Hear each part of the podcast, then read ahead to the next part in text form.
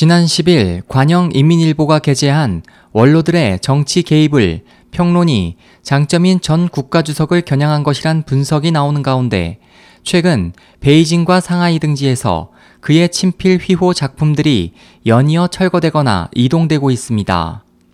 이에 대해 시진핑 체제가 2004년 공직에서 물러난 뒤에도 후진타오 집권기를 거쳐 현재까지 정치에 개입해온 장쩌민에 대한 청산을 본격화하는 신호라는 해석이 나오고 있습니다. 지난 21일 현지 언론에 따르면 중국 공산당 간부 교육기관인 중앙당교는 베이징시 하이뎬구 중앙당교 남문 앞 대로변에 있던 중공중앙당교라는 장쩌민의 휘호가 담긴 거석을 교내로 옮겼습니다. 이에 대해 24일 홍콩 명보는 중국 공산당과 관가에서는 낙마한 관리가 휘호한 글을 제거하는 전통이 있다면서 당국이 장쩌민 흔적 지우기 작업을 진행하는 것일 수 있다고 풀이했습니다.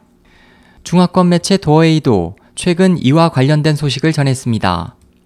보도에 따르면 지난주에도 상하이 공군정치학원 내 한 건물에 걸려있던 정치 합격, 군사 과경, 작풍 우량, 기율 엄명, 보장 유력이란 장쩌민 휘호의 글이 사라졌고 중국 고위층 전용병원인 베이징 인민해방군 301병원에서도 중국 인민해방군 총의원이라는 장쩌민이 휘호한 글이 내려졌습니다.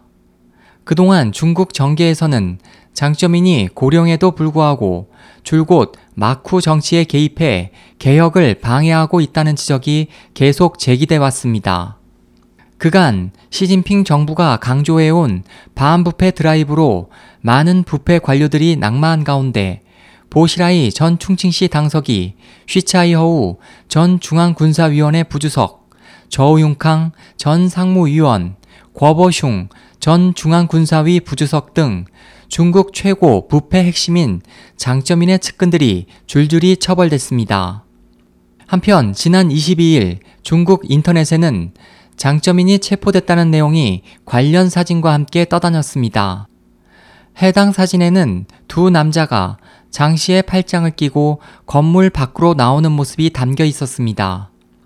이에 대해 언론들은 게재된 내용의 진위가 확실치 않고 사진도 조작됐을 가능성이 있지만 중국에서 그에 대한 민심이 갈수록 악화되고 있음은 분명하다고 지적했습니다.